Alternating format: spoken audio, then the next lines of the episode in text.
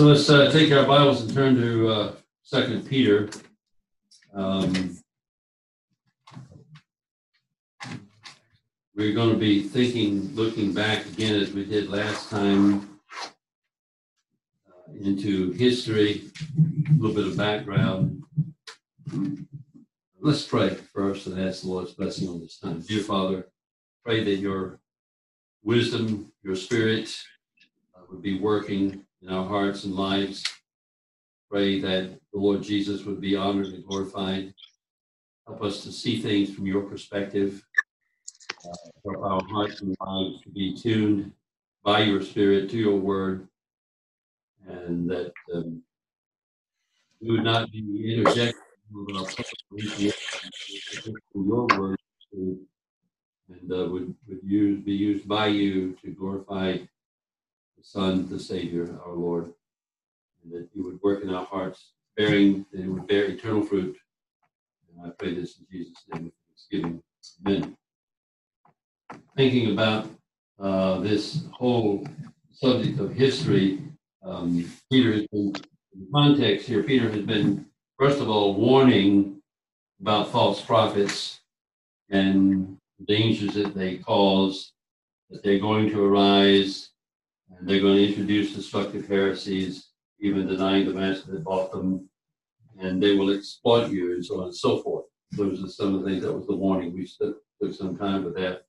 That there's a real warning, it's a serious warning. It helps us to realize that there is a battle going on, and the battle is inside the church, and it's for the minds and hearts of people dealing with truth of God. It's interesting, that's kind of the topic we've been looking at all day.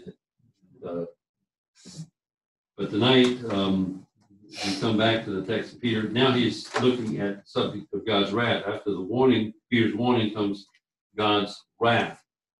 And uh, he starts out by talking about the judgment of these false prophets uh, from long ago is not idle.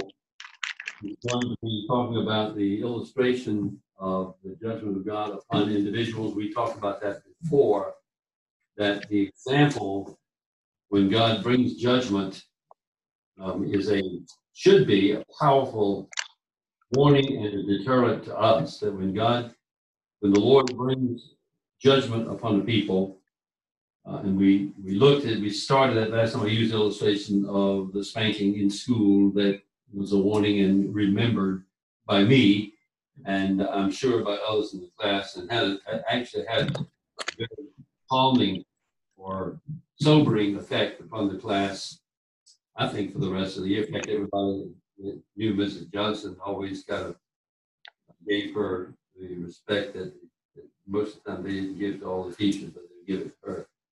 And because she, she was known for meaning business with the discipline. I mean, she wasn't cruel. She just, she, she, she was just serious about it. And you tell. So, um, that example of discipline was an example that has permeated my of my life and others as well in the class. And we so we started looking at Peter's illustration here in the text. And uh, the first one we talked about, uh, he says there was the judgment from long ago was not idle. He's, um, before he gets into the specifics, just warning about the judgment.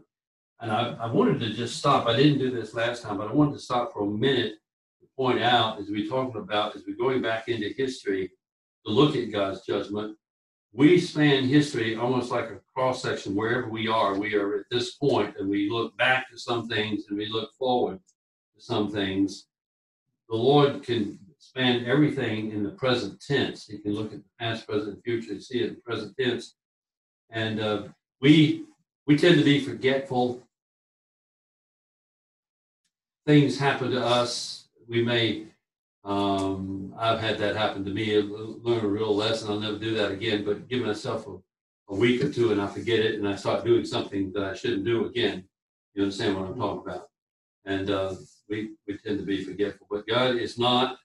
And the Lord will use illustrations not just in our lifetime, and this is kind of the thing I wanted to say, but He He goes back years and years and centuries and centuries, and there are examples of His judgment which were executed that even still to this day provide us with examples and warnings about how we should live and what should we should do.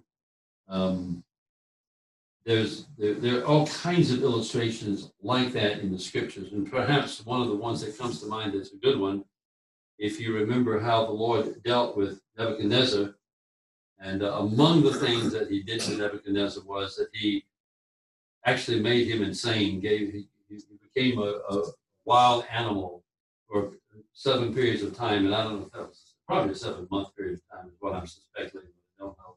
And he was uh, totally wild. He was locked out outdoors, and he just ate grass on his hands and, and feet, and his nails grew like claws, and his hair grew like eagle's feathers and stuff like that.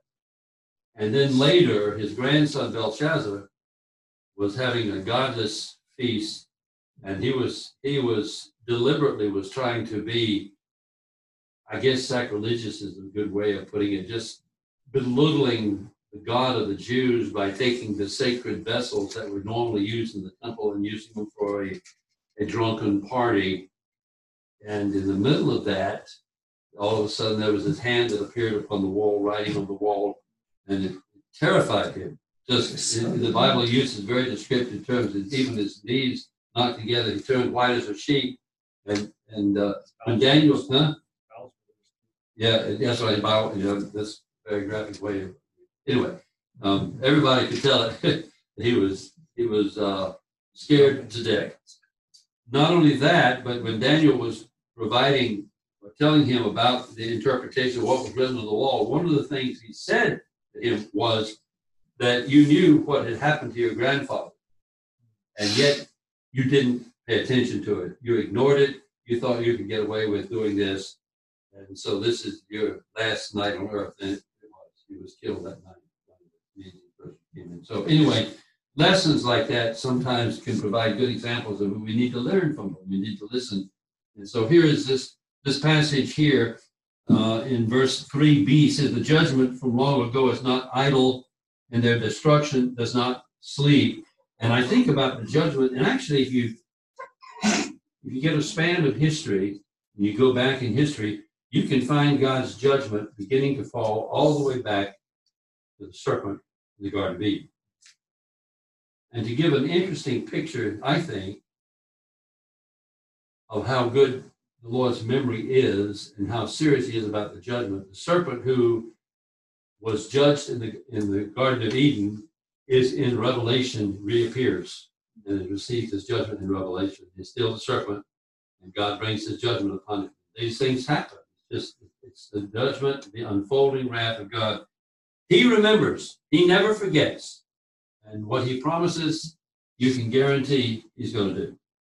And uh, when he inflicts something on somebody, um, he says here the destruction is not asleep. He pictures there, I think, the picture of an executioner who is ready to execute judgment. And he's saying the executioner has not fallen asleep. He's not gone to the bathroom or whatever, he's ready to do what I want him to do. The bidding of the judgment, destruction is coming. And it's, it's not idle. And so we started by looking at the angels that sinned, and that was in verse 4. And uh, remember, we read it, says, For if God, but you can translate that probably better, makes better sense in English, since God not spare the angels when they sinned, but cast them into hell and committed them pits of darkness reserved for judgment. Here's the God, the Lord brought this judgment upon these rebellious angels. We've already looked at that, so I'm not going to belabor that. Um, these angels left, probably those that left their abode. Jude 6 and 7 talks about that. They uh, came in and began to uh, have vile relations with people, became like human, they became human themselves in order to do these things, trying to pollute and corrupt the line of Messiah. We talked about that. God brought judgment. He, he confined them to pits of darkness, um, and uh, they, they're incarcerated, and uh, they're they are under punishment there. And because and that is a warning, that is a judgment. God will do that to angels. We come now to verse five, where He not only brought judgment upon angels, but he also says he brought judgment upon the ancient world. That's the old world. So let's read that and we'll talk about that. Uh, it says that he did not did not spare the ancient world, but reserved Noah, a preacher of righteousness, with seven others when he brought a flood upon the world of the ungodly. There, here in this passage, there are two things that come out. There is um, the the world, the ancient world that he brought judgment upon. He didn't spare the ancient world, but in the midst of that, he did preserve Noah, a preacher of righteousness. Kind of to set the stage for that destruction of the flood of the ancient world.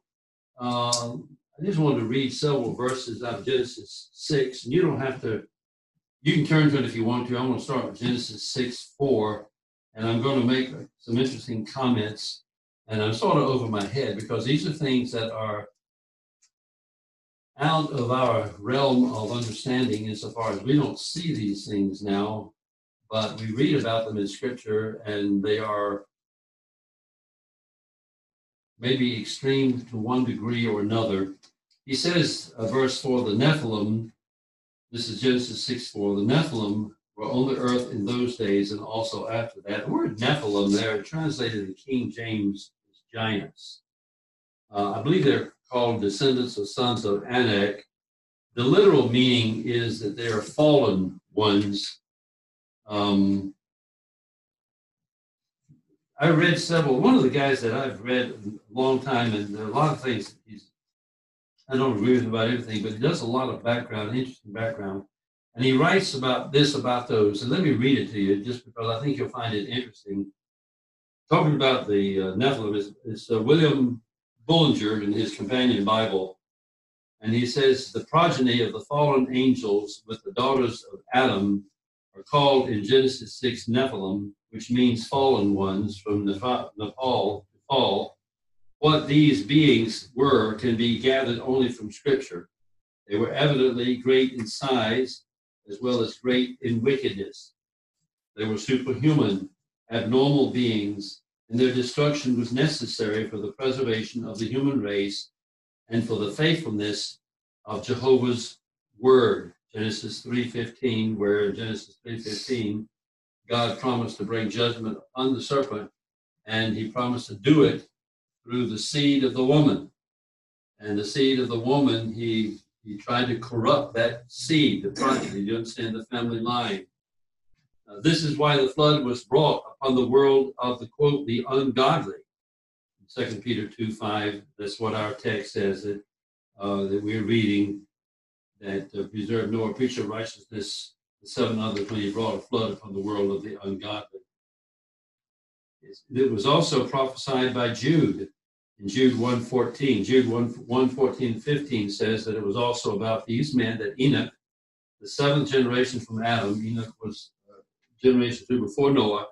But Enoch prophesied, saying, Behold, the Lord came with many thousands of his holy ones to execute judgment upon all and to all and to all con- convict all the ungodly of their ungodly deeds which they have done in an ungodly way and of all the harsh things which ungodly sinners have spoken against him so that you read about this judgment and this preaching of enoch against the ungodly ones and remember in our text here, Noah is also called a preacher of righteousness. Back to that the writing from Bullinger when he talks about the, the, the, the flood was brought upon the world of the ungodly, which is prophesied by Enoch. He says, uh, we read of the Nephilim again in Numbers 13 33, where it says, There we saw the Nephilim. This is out of Numbers 13 33.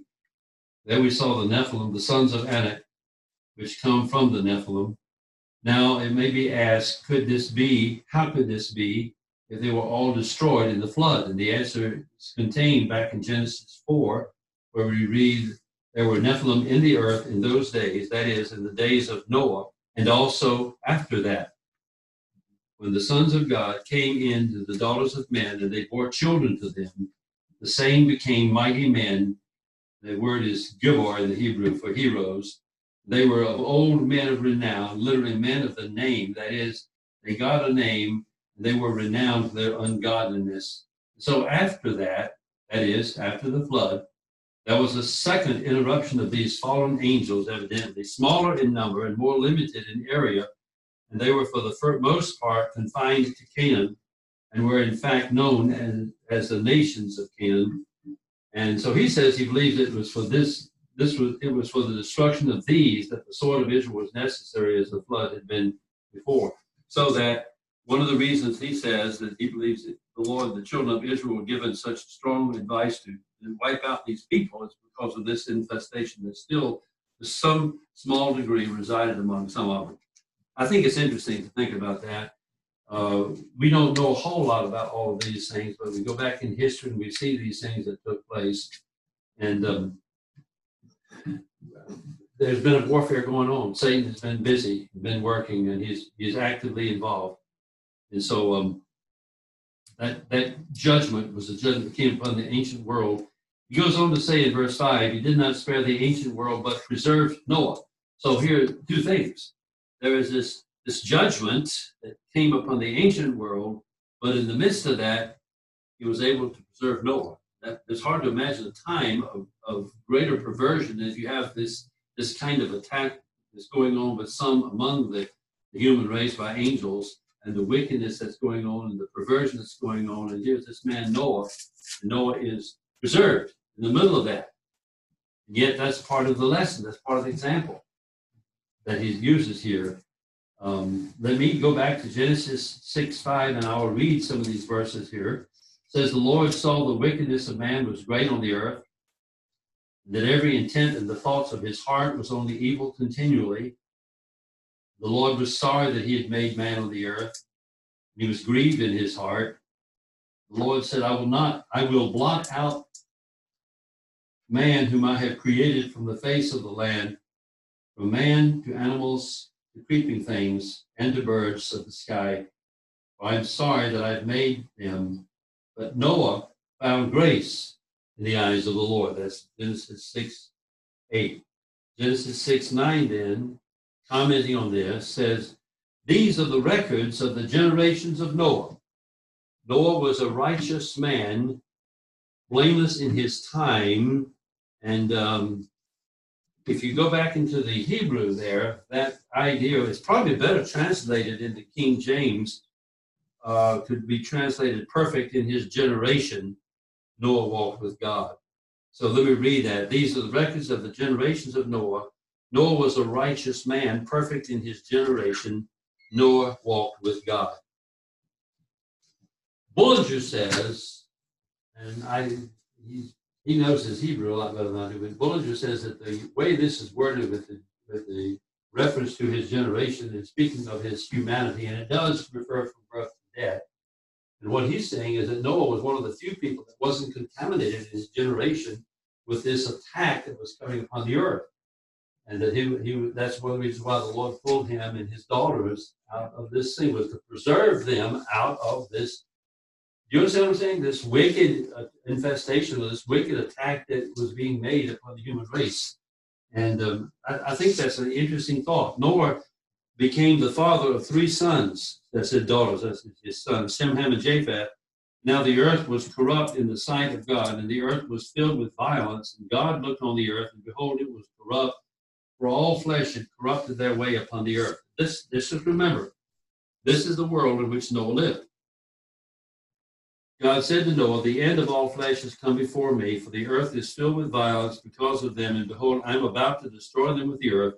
Make for yourselves an ark of gopher wood. You shall make the ark with rooms, and shall cover it inside and out with pitch. And just let me interject here. This is probably the wrong way to do it, but we probably ought to get together sometime and go up and see the ark of the church. Go up and visit.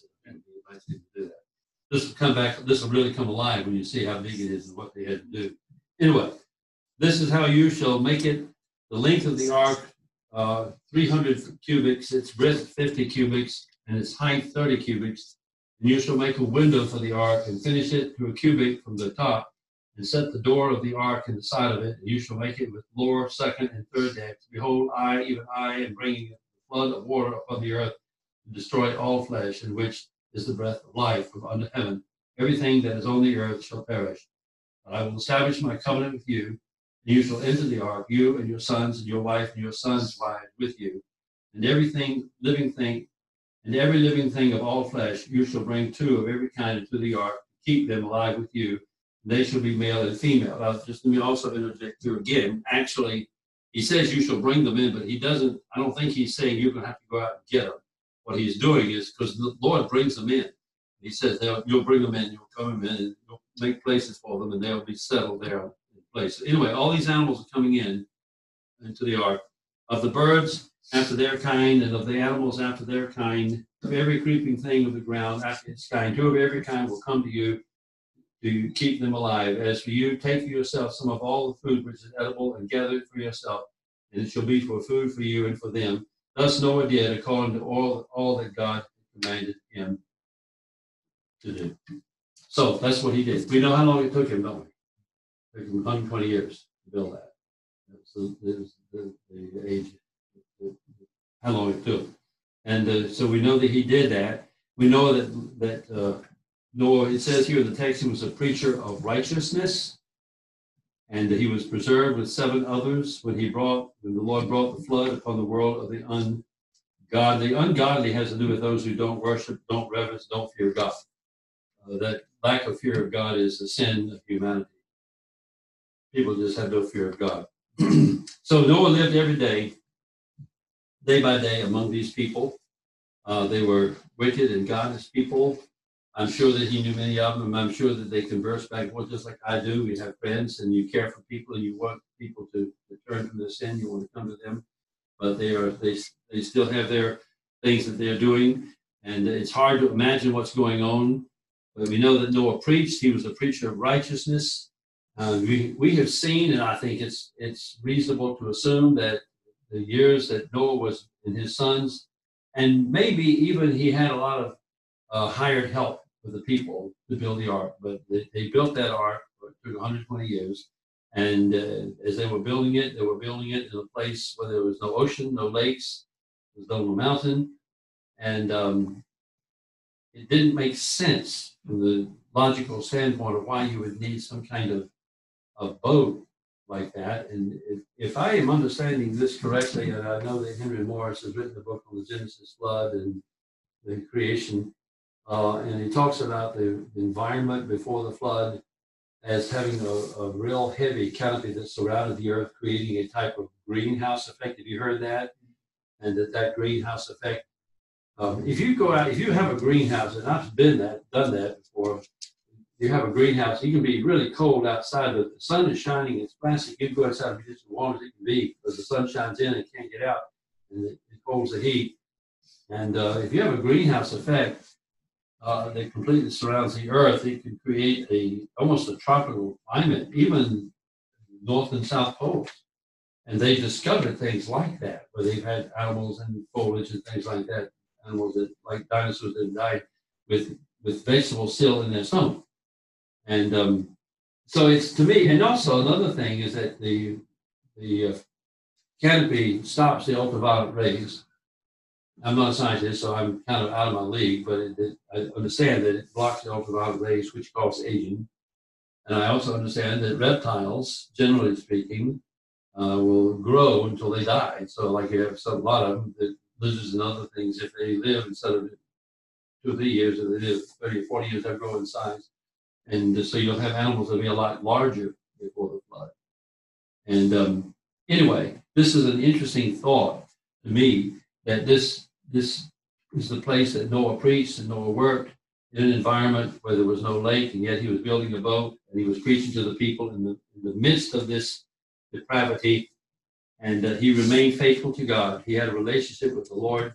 God is able to preserve him in his relationship with the Lord among this kind of people, and he was able to preserve, preserve him also when he brought judgment on the earth. Those two areas of judgment, he was able to bring and preserve him. And you can only, I, you just try to imagine what it was like for him to work with his friends uh, and the co-workers there and tell them what was going on. And I don't know if they were they were making fun of him. You know, you hear that they were making fun and laughing. I don't know if they were doing that or not. Uh, they, you know, I've heard all kinds of funny stories. But this I do know is that when the day came and Noah finally they they said no, they're not they're not used, They got too much to do When that door to the ark closed, it was too late. At that point, there's no repentance. There's no coming back. And that point, that kind of point comes for everybody in our lives in our walk with the Lord. We, it may not be ark like that. In fact, it probably won't, but there'll come a time, and sometimes it may not be on our deathbed. It may just be because we've hardened our heart. We've turned our back and we've said no. And God says, okay. And it's an invisible line, you don't see it. But from that point on, He doesn't burden your heart. He doesn't work in your heart. He doesn't uh, plead with you or whatever. The Spirit doesn't do that. He's going to let you do what you want to do. And uh, so that's why it's really important. I have sisters I pray for, and I have others that I pray for. That's why it's important to pray and ask the Lord to show mercy and to really open their hearts. And He hears prayers like that. He, he is delighted. They glorifies Him to do that. And so uh, God is a good God. He's a merciful God, but He's also holy. He's also just. He means business. So, with that being said, uh, we see Noah here being preserved, and uh, that we see that this example is example of how he can deliver from final judgment as well as preserve the righteous out of an ungodly society. Then we come to another illustration, verse 6. Um, if he, it says, and if he condemned the cities of Sodom and Gomorrah to destruction by reducing them to ashes, having made them an example for those who would live ungodly lives hereafter. Here is the judgment on Sodom and Gomorrah. Uh, it's found in Genesis 19. I won't read the whole thing, but um, you're familiar with the, the picture of God's judgment. It's, it's an illustration that is permeates the scriptures. It says there were two angels that came to Sodom in the evening as Lot was sitting in the gate of Sodom, when Lot saw them, he rose to meet them, bowed down with his face to the ground, and he said, Now behold, my lords, please turn aside into your servant's house and spend the night and wash your feet, that you may arise early and go on your way. These are angels that, that are uh, now appearing as men. He says, They said, however, no, but we shall spend the night in the square. Yet he urged them so strongly, so that they turned aside to him and entered his house, and he prepared a feast for them and he, he baked unleavened bread, and they ate. Before they lay down, the men of the city, the men of Sodom, surrounded the house, both young and old, all the people from every quarter. They called to Lot and said, Where are the men who came to you tonight? Bring them out so that we may have relations with them. But Lot cried out to them at the doorway and shut the door behind him. Lot went out to them, I'm sorry, at the doorway and shut the door behind him. And he said, Please, my brothers, do not act wickedly hmm. I never noticed that he called them my brothers. Please, my brothers, do not act wickedly. Now behold, I have two daughters who have not had relations with men. Please let them bring, please let me bring them out to you and do to them whatever you like. Only do nothing to these men, inasmuch as they have come under the shelter of my roof. But they said, Stand aside. Furthermore, they said, This one came in as an alien, and already he is acting like a judge. He's sitting at the gate. That's one of the areas in which you have leadership there in the city, and he's sitting at the gate as one of them. And I've often thought about that. Why why would he want to live in such a godless society? And yet the Bible says he's a righteous man. He he tormented his soul day after day with all this sin that was going around him. He said, uh, "You're acting like a judge. Now we will treat you worse than, than them." And so he hard pressed again. They hard pressed against him, and Lot came near to break the. They came near to break the door down, but the men reached out their hands the, the angels inside and brought Lot into the house with him and shut the door. And they struck the men who were at the door, the doorway of the house with blindness, both small and great, so that they wearied themselves trying to find the door. So here you have just a picture of the vileness of the city. Uh, I'm not going to read the whole thing, but it is a it is a, a serious thing, and it's a real thing. And uh, the Lord said, "I'm going to go down and see and that's what they did. They went down to see what was going on, and he did bring judgment upon that city. And when they got ready to leave, if you remember the text, it, it was almost like the angels had to drag them out. They just they were they kept kicking and screaming because they didn't want to leave. They leaving the house and leaving the, the all the stuff behind and things like that. They didn't want to leave it. When when the, Lot's wife, when they were running away, she they were all warned not to look back, not to turn around, uh, leave that behind and flee. But she did turn around and she turned into a pillar of salt, which was another sign of judgment. And so this is this is uh, Sodom and Gomorrah stand uh, as another illustration. In fact, it says here in the text, having made them an example to those that would live ungodly lives. That's a, that's a serious, serious judgment. When fire comes down from heaven on a city and burns that, and uh, here is Lot and his family living in this godless and hostile environment, this society, living uh, with a relationship with the Lord, and God goes down to preserve them and to bring them out. And like Noah, the Lord preserved Lot and his family, his daughters, from judgment, just like he preserved Noah and his family from judgment. And um, this judgment that came upon that city was so severe that it was reduced to ashes. And uh, it is even to this day.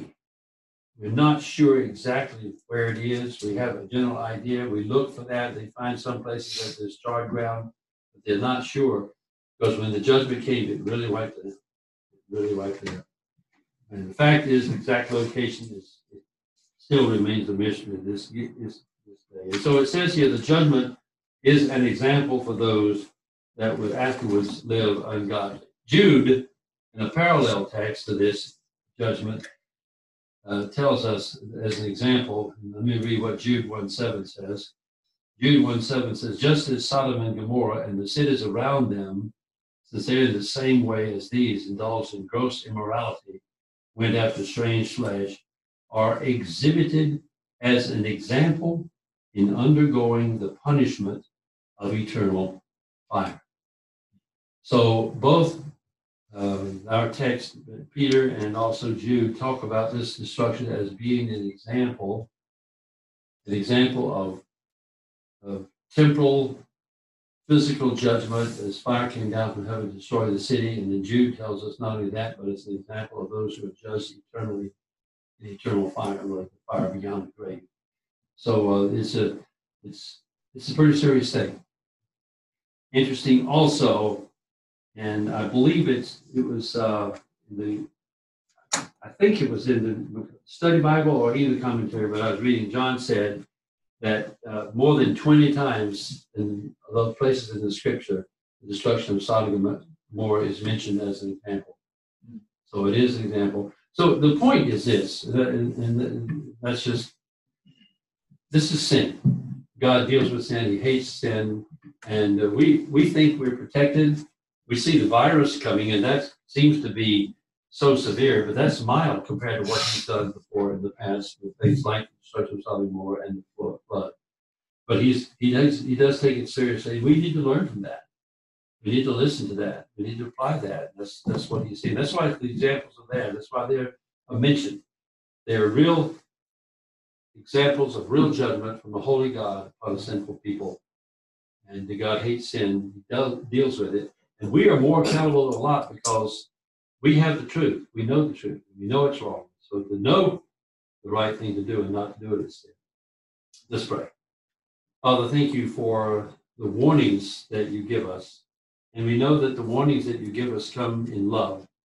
That uh, we know Ezekiel says you do not take delight in punishment wicked. It's not fun to you. Uh, you don't enjoy it. And yet we know that you are holy and you have warned us, for example, in the Mount. You have two people with two houses representing two kinds of lives. One life builds, hears the word but doesn't do it. The other one hears the word and does do it. The one whose life does not obey the scriptures says the wind, they both look good in time of prosperity, but the wind and rains come, and when the storm comes of life, the storms of life come, it tears the house down because the foundation is not strong. We, we hear these lessons and we hear these stories, we see the examples that you've laid out for us. We know they're real. We know that your warning is real. We do not want to play games with the God of the universe. And we do not want to test your patience. We want to humble ourselves before the mighty hand of God and to submit to you and honor you because you are so loving, so good. You sent your son to pray, to pour your life, his life out on the cross for me. Help me to do everything I can to be pleasing to you and to serve you and to surrender to you and not to give you a hard time. Help us all to do. And I pray in Jesus' name with thanksgiving.